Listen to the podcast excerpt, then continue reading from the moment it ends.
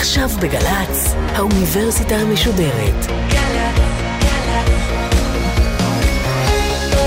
מה שקורה עכשיו.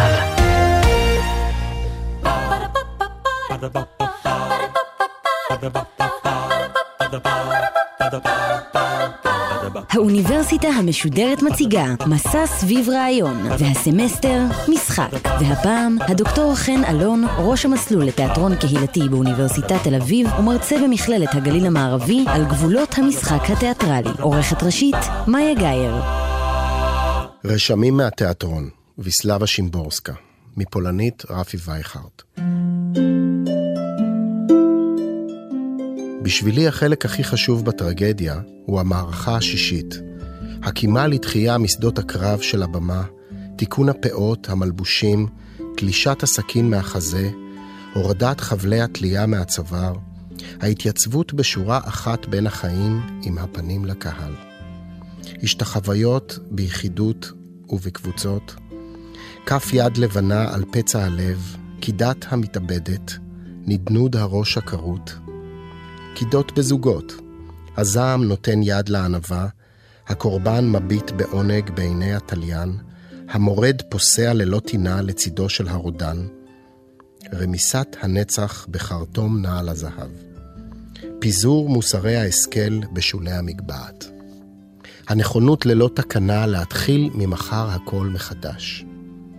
כניסתם בשורה של המתים הרבה קודם לכן, במערכה השלישית, החמישית או בין המערכות, שיבתם הנפלאה של העובדים ללא עקבות, המחשבה שהמתינו בסבלנות מאחורי הקלעים, מבלי להוריד את הלבוש, מבלי להוריד את האודם, מרגשת אותי יותר מנאומיה חוצבי הלהבות של הטרגדיה.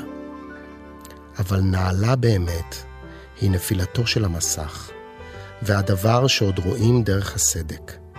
כאן יד אחת מושטת בחיפזון אל פרח, שם השנייה תופסת חרב שנפלה. רק אז, השלישית, הלא נראית, ממלאת את חובתה, אוחזת אותי בגרוני. שלום, שמי חן אלון, ומלבד היותי מרצה וחוקר תיאטרון, אני במאי, שחקן ואקטיביסט. וכשחושבים על כך, בעברית יש הבדל בין שחקן לבין אקטיביסט, אבל באנגלית שמדברים על אקטור ואקטיביסט, בעצם השורש הוא אותו שורש. זאת אומרת, הוא מושתת על act, action, נקיטת פעולה. ואני רוצה לדבר היום בעצם על המרכיבים שיש במושג הזה actor ו non actor, שחקן ולא שחקן, בעברית זה עובד קצת פחות טוב, ולנסות לדבר דרך הפירוק וההבנה של אה, הוויית המשחק וחוויית המשחק, לאו דווקא בתיאטרון, ולנסות להבין עוד דברים שאפשר להבין על הקיום האנושי דרך הדבר הזה שנקרא משחק, והושרש בעצם רק כדיבור על תיאטרון במובן שוויסלבה שימבורסקה מדברת עליו, התיאטרון הקונבנציונלי הממוסד, שיש בו במה קהל, שיש בו הפרדה, שהשחקנים יושבים באור והקהל יושב בחושך, והשחקנים הם פעילים והקהל הוא פסיבי וכולי. אני רוצה לאתגר את התפיסה הזאת ולהתבונן במשחק במובנו הרחב יותר.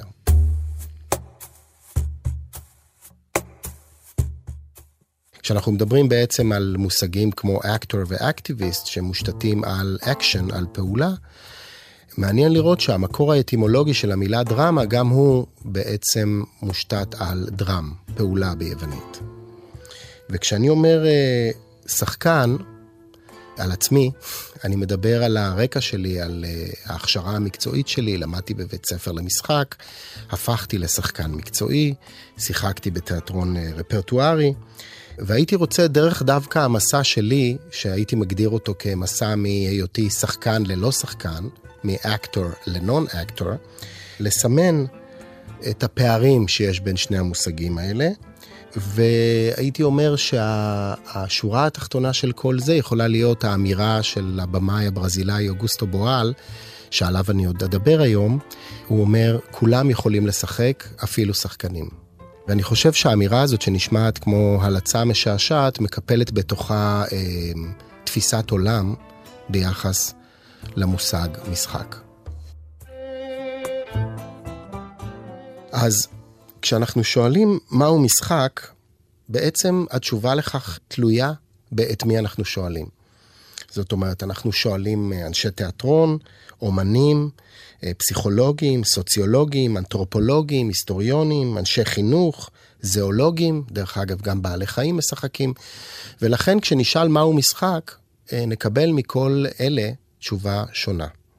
מה שכן אפשר לומר על משחק, על כל סוגי המשחק, זה שהוא משותף באמת גם לבעלי חיים מסוימים ולכל בני האדם.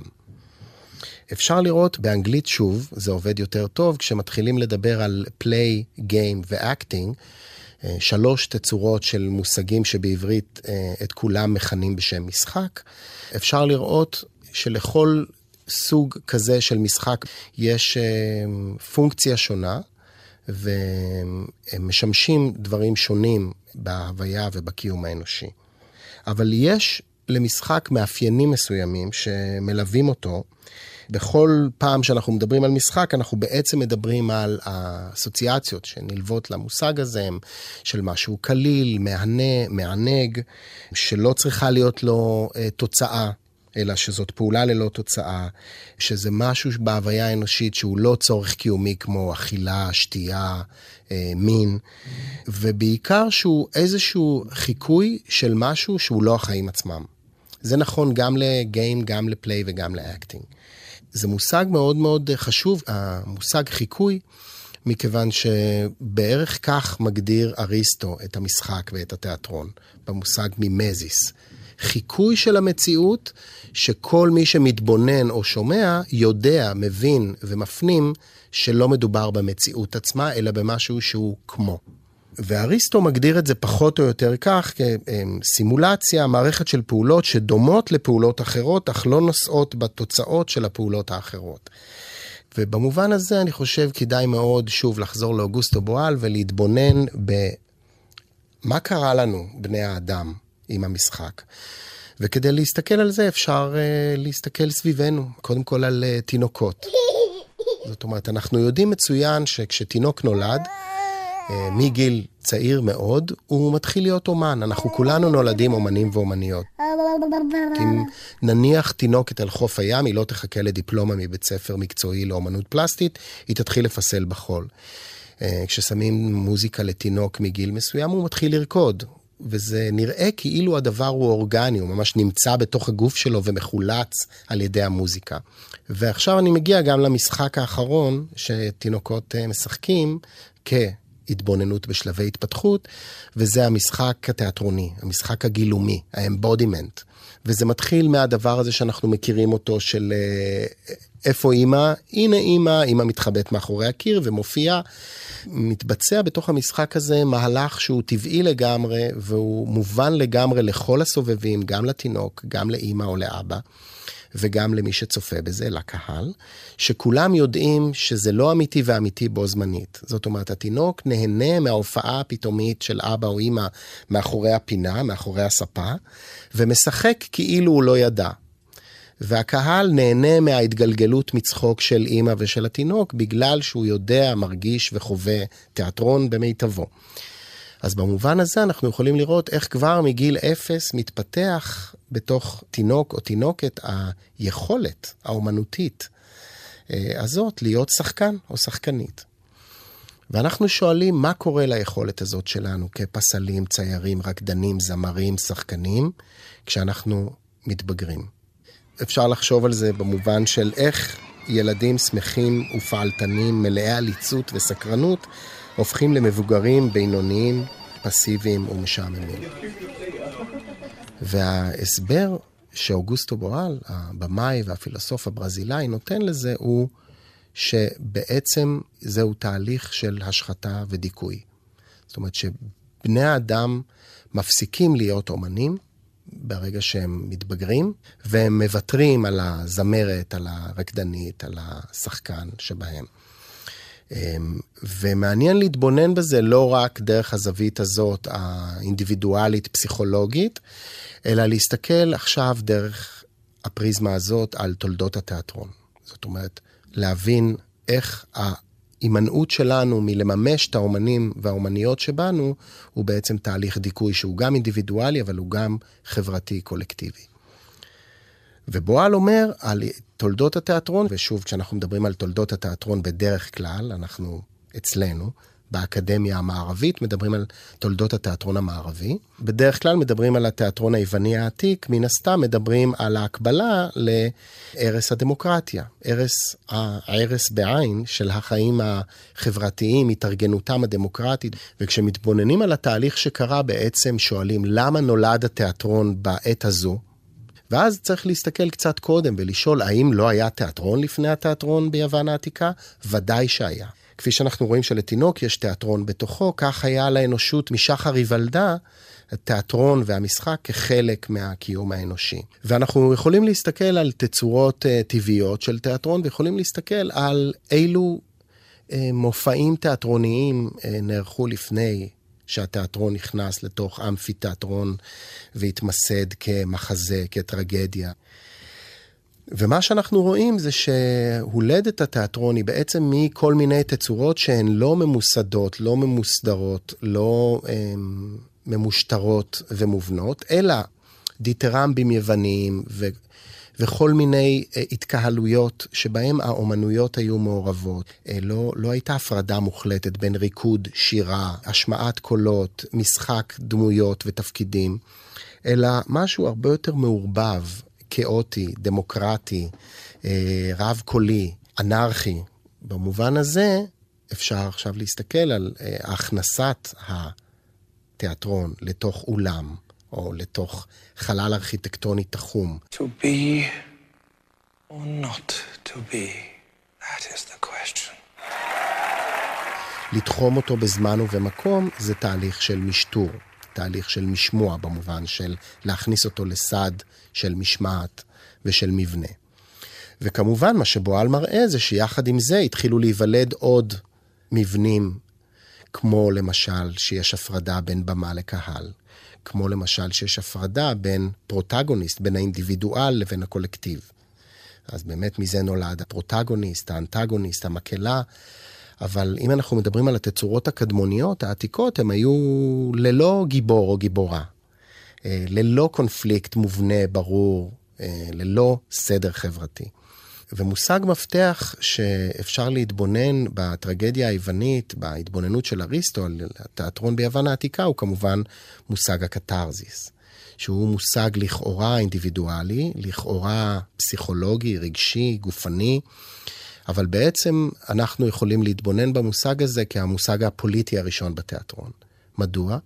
מכיוון שמה שאריסטו מאפיין את הטרגדיה ואת התיאטרון עם הקתרזיס זה שהצופה, זה האפקט המרכזי שהצופה חווה, והאפקט הזה, מה הוא עושה לו? הוא מרוקן אותו, מזכך אותו, בעקבות החמלה וההזדהות, אה, מאפשר לצופה להזדהות עם הגיבור הטרגי, ובעצם אה, להיטהר מהזעם, מהאי האיזון, מהרגשות השליליים האישיים שיש לו, ומה האפקט של זה? הוא לחזור להיות אזרח פסיבי, מתפקד, מציית, מקבל את המערכות ואת אה, סדרי הכוח הקיימים.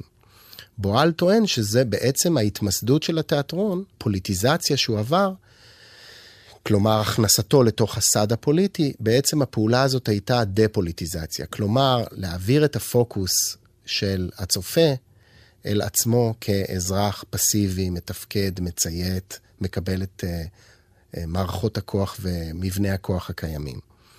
והדבר הזה בעצם מתחיל מאז, מיוון העתיקה, להוביל לדה-פוליטיזציה, כלומר השחתה, כלומר אשרור וקבלה של מערכות יחסי הכוח הדכאניות בין שלטון לבין נתינים. והפרויקט שהוא אה, מבקש לבצע, הוא בעצם להחזיר את המרכיב התיאטרוני, את האומנות, את המשחק בכל מובניו, גם game, גם play, גם acting, בעיקר את ה playfulness ובעיקר את האלמנט המשחרר שיש בתיאטרון אל בני האדם. במובנים מסוימים אפשר לשמוע את ההדהוד של התיאוריה המרקסיסטית פה, כי הרי זה בדיוק מה שמרקס טוען, שאמצעי הייצור נלקחו מבני האדם, וכל מה שנותר להם הוא בעצם כוח העבודה שלהם, ובזה הם יכולים לסחור, וזהו בעצם המרכיב שמאפשר לדכא אותם. אז בועל טוען שאותו דבר קרה עם אמצעי הייצור האומנותיים, היצירתיים, הביטויים, שהם נלקחו מבני אדם על מנת בעצם ליטול מהם את אמצעי השחרור שלהם. ובעצם להחזיר את התיאטרון לבני האדם, המשמעות של הפעולה הזאת היא לאפשר להם, להחזיר להם בחזרה את כלי השחרור אה, מדיכוי, גם אישי וגם קולקטיבי. בעצם, אם אנחנו שוב מתבוננים על חוויית המשחק, על הוויית המשחק, דרך העיניים האריסטוטליות, העיניים של מה שאנחנו קוראים התיאטרון הקונבנציונלי, התיאטרון כפי שאנחנו בעצם מכירים אותו היום, שבמרכיבים המהותיים והיסודיים שלו הוא מאוד דומה למה שקרה ביוון העתיקה. אפשר לראות אפילו את, את החוליה האחרונה בשרשרת הזו של התיאטרון האריסטוטלי, נקרא לו ככותרת, את אה, סטניסלבסקי, הבמאי והשחקן ואבי שיטת המשחק, שיטת סטניסלבסקי, שבעצם לקח את כל המרכיבים האלה, שאפשר אפילו לתמצת אותם דרך המילה קתרזיס, כמושג אומנותי, ולראות איך סטניסלבסקי בעצם ממשיך את השרשרת של החשיבה האריסטוטלית עד לכדי גיבוש של שיטת משחק מקצועית, מובנית, מתודית, שהפכה להיות בעצם אבן הראשה של מקצוע המשחק, כפי שאנחנו מכירים אותו מהמאה ה-20. אפשר את הספר המרכזי בשיטה הזאת, שנקראת עבודת השחקן על עצמו, לתמצת באמצעות שבע שאלות, שהוא שואל על עצמו ואחר כך מאוחר יותר הוא ישאל על הדמות כשהוא יעבוד על דמות. אה, למשל, השאלה מי אני? מי אני אה, חן? אה, אני אבא אני מרצה לתיאטרון, אני במאי, אני שחקן, אני אקטיביסט וכולי וכולי. יש לי המון מי אני במחזה חיי, המון תפקידים. וכשאני אשחק את המלט, אז אני אצטרך לשאול את השאלות מי אני נסיך, אני חי בדנמרק, אני סטודנט, אבי נרצח, אני יתום וכולי וכולי. בגדול, זאת השיטה שמלמדת שחקנים לעבוד על עצמם, ודרך העבודה על עצמם, לעבוד על דמות במחזה. כמובן שניתן לשמוע בין השורות מרכיב נוסף שלא דיברנו עליו עד כה, אבל המושג קתרזיס מתייחס גם אליו, והוא המרכיב הטיפולי. זאת אומרת, אי אפשר לדבר על משחק בסופו של דבר מבלי להיות נטוע עם שלוש רגליים בשדה האומנותי, התיאטרוני, בשדה הפוליטי האקטיביסטי ובשדה הטיפולי, הפסיכולוגי, הפסיכואנליטי. ובעצם התיאטרון הקונבנציונלי מתיק את, אה, את שני המרכיבים האלה, הטיפולי והפוליטי, ונותן דומיננטיות, מרכזיות לתופעה האומנותית במשחק.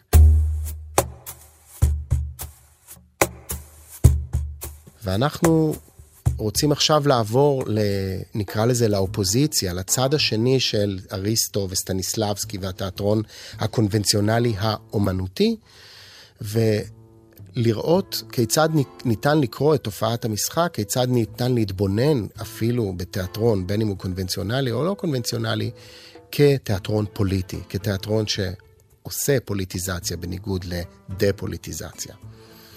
והכוונה שלי כמובן היא לנושא הדגל, אה, באמת קצת יותר מאוחר מסטניסלבסקי, אבל הייתה, הייתה ביניהם חפיפה גם, והכוונה היא לברטול ברכט, המחזאי הגרמני. אז אם נגדיר שוב את התיאטרון של אה, אריסטו וסטניסלבסקי אלפיים שנה אחר כך כתיאטרון אה, קונבנציונלי, תיאטרון אומנותי שעושה דה-פוליטיזציה, אפשר להתייחס אל ברכט ואל בועל כהקוטב השני. הקוטב שמבקש לבצע פוליטיזציה של התיאטרון. זאת אומרת, אה, לעקר את המימד האשלייתי מהתיאטרון, לא לנסות לעשות כמו המציאות, אלא דווקא לנקר את המציאות. והניכור הוא מושג מפתח אצל ברכט, במובן שהוא מושג מפתח אצל מרקס. במובן שהאדם שה... מנוכר לסביבתו, מרגיש שהוא לא שייך אליה, שהיא לא בבעלותו. והחוויה הזאת של הניכור היא החוויה של החשיבה הביקורתית. ואת זה ברכט מנסה להביא לתיאטרון האפי. קודם כל, התיאטרון לא מושתת על כמו בחיים במובן השקוף, אלא על המושג שההוויה יוצרת את ההכרה, ולא להפך. באיזה מובן? במרחק שלנו מאמצעי ייצור. כלומר, אם נולדתי אני, יש לי כבר הכרה, או אם נולדתי פועל, בניגוד לבעל אמצעים ובעל אמצעי ייצור, ההכרה שלי מושפעת מההוויה הזאת ולא להפך.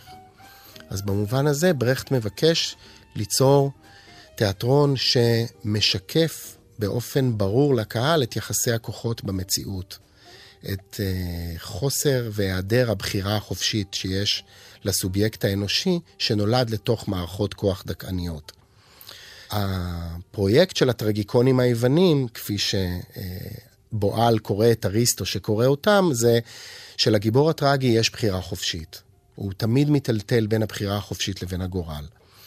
אז אפשר לתת דוגמאות למחזה האפי, לתיאטרון האפי, למבנה האפי אצל ברכט, בכך שבעצם אפילו מכותרת המחזה, הנפש הטובה מסצ'ואן, שזאת כותרת אירונית, הוא אומר, בעולם כל כך אה, אכזרי, בעולם של יחסי כוחות דכאניים, אין משמעות אם למישהו או למישהי יש נפש טובה או לא.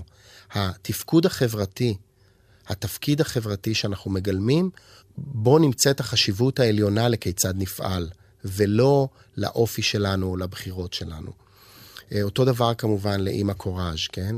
שהאירוני שנמצא שם הוא שהסכמה שיש לנו על אימא, שהדבר הכי חשוב לה בחיים הוא לשמור על ילדיה, אבל ברכט עושה זום אאוט ואומר, הדבר הכי חשוב לאימא בעצם במבנה הקיים הוא לסחור בילדיה.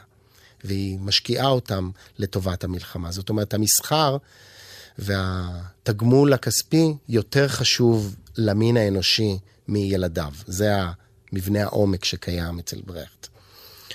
אם להתבונן בברכט ובועל כאופוזיציה לתיאטרון שמבקש לשקף את החיים ואת המציאות ולא לשנות אותם, אז הם מבקשים לשנות גם את המציאות שאת הצופים יוצאים מהתיאטרון אליה, וגם את פני התיאטרון עצמו כמדיום אומנותי שכבר מדכא את המשתתפים בו, גם את השחקנים וגם את הצופים. אני חושב שיש סיפור שאוגוסטו בועל פותח בו את הספר שלו, Rainbow of Desire, בו הוא מתאר שלוש פגישות תיאטרוניות שלו, שמגלם את האפשרויות הגלומות בתיאטרון אה, מלבד האומנות. ומלבד השיקוף והמראה של המציאות, אלא איך בעצם התביעה של צופים להפוך מפסיביים לאקטיביים, מ spectators ל spect-actors, מצופים לצופים שחקנים, זו תביעה שהיא גם אתית וגם אסתטית.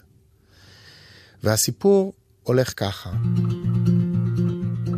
אוגוסטו בועל היה איש תיאטרון ברזילאי, במאי ומנהל אומנותי בתיאטרון הזירה בסן פאולו, ובתקופת הדיקטטורה הוא עשה הצגות מאוד פוליטיות, מחאתיות וכולי. ואחת ההצגות היו הצגות שנקראות אה, תיאטרון תעמולה מתסיס, agitation propaganda, מושג של ארווין פיסקטור, אפשר לומר מורו הראשון של ברכט.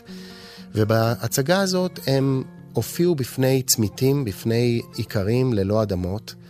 סוף ההצגה היה הם, אה, שורה של שחקנים מיישרים קו עם חניתות ועם רובים, ומדקלמים את המשפט, הגיע הזמן לשפוך דם ולשחרר את האדמות שלנו. הגיע הזמן לשפוך דם ולשחרר את האדמות שלנו. בועל מתאר את האיכרים מאוד נרגשים ומחאו כפיים בהתלהבות, וניגש אליו בסוף ההצגה האיכר וירג'יליו, ואמר לו, תשמע, ההצגה שלכם היא יוצאת מן הכלל, היא בדיוק מה שעובר עלינו. והסיום שבו אמרתם, הגיע הזמן לשפוך דם ולשחרר את האדמות, הוא בדיוק מה שאנחנו חושבים שצריך לעשות. אז בואו איתנו עכשיו, נלך לשפוך דם ולשחרר את האדמות שלנו. ובועל אמר לו, לעיקר הזה, לא, אתה לא הבנת. כשאנחנו אומרים אה, לשפוך דם ולשחרר את האדמות שלנו, אנחנו מתכוונים כמטאפורה. אתה יודע מה זה מטאפורה? אז הוא אמר, אה, לא, אני לא יודע מה זה מטאפורה, אבל אני יודע שהגיע הזמן לשחרר את האדמות שלנו. אז בועל אומר, אה, אבל הנשקים האלה שהחזקנו הם לא נשקים אמיתיים, הם נשקים מקלקר, נשקים של תיאטרון. אז וירג'יליו אמר לו, הנשקים אולי לא אמיתיים, אבל אתם בני אדם אמיתיים, ואנחנו מזמינים אתכם להצטרף אלינו. יש לנו פה מחסן נשק, נוציא את הנשקים ונלך לשחרר את האדמות שלנו. אז בועל אמר לו, אנחנו אה, אומנים, ואנחנו צריכים לחזור לסן פאולו. וירג'יליו ענה לו, הבנתי, כשאתם אומרים על הבמה, הגיע הזמן לשפוך דם ולשחרר את האדמות שלנו, אתם מתכוונים לדם שלנו, לא שלכם. והסתובב והלך. ובועל אומר שאז הוא הבין והתבייש בתיאטרון שמטיף לאנשים לעשות מה שהאנשים שעומדים על הבמה לא מעזים לעשות בעצמם. והוא הבין והפנים את האמירה של צ'ה גווארה, שסולידריות היא משמעה להיות תחת אותם סיכונים. Solidarity is running the same risks. וכשאנחנו כאומנים, כאנשי במה, לא מוכנים לעשות מחוץ לבמה את מה שאנחנו מטיפים לו על הבמה, אנחנו מועלים בתפקידנו. ואז הוא החל לפתח את התיאטרון, כפי שהוא קורא לו, תיאטרון הדרמה הסימולטנית, או דרמטורגיה סימולטנית, שבו באים לקהילות, מציגים בפניהם תיאטרון, ושואלים אותם כיצד ניתן לשנות את המציאות. ואז הוא עשה את זה, והתחילו להעלות אנשים רעיונות לשחקנים לשנות את ההתרחשויות הדרמטיות. ובאחת ההתרחשויות האלה, אישה מבוישת בקהל סיפרה שיש לה בעיה, אבל הבעיה שלה היא לא פוליטית, היא בעיה אישית. בעלה מביא לה קבלות ואסמכתאות על זה שהוא בונה להם בית משותף, והיא אינה יודעת לקרוא ולכתוב, והיא הראתה את הקבלות האלה לחברתה, והחברה אמרה לה, זה לא קבלות, אלה מכתבי אהבה, בעלך בוגד בך. ואז בועל אמר, זאת בעיה פוליטית. היחסים בין גברים ונשים הממוסדים זאת בעיה פוליטית, והתחיל להראות את הסצנריו הזה לקהל, וביקש והזמין אנשים מהקהל אה, לפתור את הבעיות, והציעו המון הצעות, שהיא תשאיר אותו מחוץ לבית, שהיא תנעל את הדלת, וכל ההצעות לא, לא ריצו אותה. ואז אישה אחת בקהל אמר, הייתה מאוד לא מרוצה, ובועל אמר, למה את כל כך לא מרוצה? היא אמרה, מכיוון שכל השחקנים שלך שמבצעים את ההוראות ואת ההצעות האלה, לא יכולים לגלם את מה שאנחנו הנשים באמת עוברות. ואז הוא אמר לה, אם את כל כך לא מרוצה, תעלי לבמה ותעשי בעצמך. והיא עלתה לבמה, והכתה נמרצות את הבעל הבוגד והמשקר, ואחרי שהיא הכתה אותו ופתרה את הבעיה, היא הושיבה אותו ואמרה, עכשיו תכין לי ארוחת ערב, נהייתי רעבה מכל הפעולות שעשיתי כאן. ובועל טוען ששם הוא הבין בעצם את המהלך הבא שמאפשר לצופים להשיג גבול, לחצות את הקו הזה שבין צופים ושחקנים, לעלות לבמה, לגלם בעצמם את השינוי שהם היו רוצים לראות במציאות, אמ, ובעצם המשחק הפך להיות לא רק משהו שקורה על במה, אלא אה, כוח שמתגלגל אל הצופים וממומש על ידם כשהם חוצים את הגבול, עולים לבמה ומתקנים בתוך המרחב האסתטי של התיאטרון את מה שהם היו רוצים לתקן במציאות.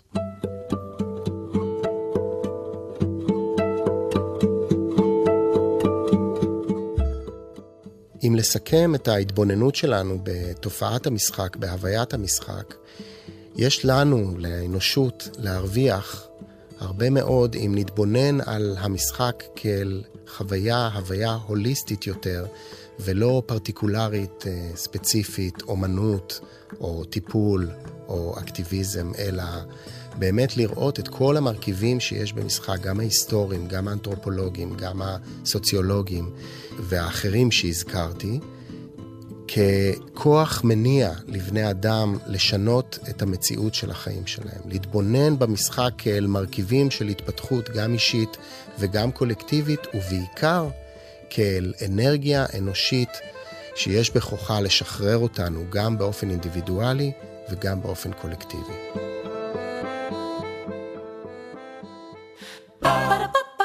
Ba-da-ba-ba-ba. Ba-da-ba-ba-ba. Ba-da-ba-ba-ba. Ba-da-ba-ba-ba.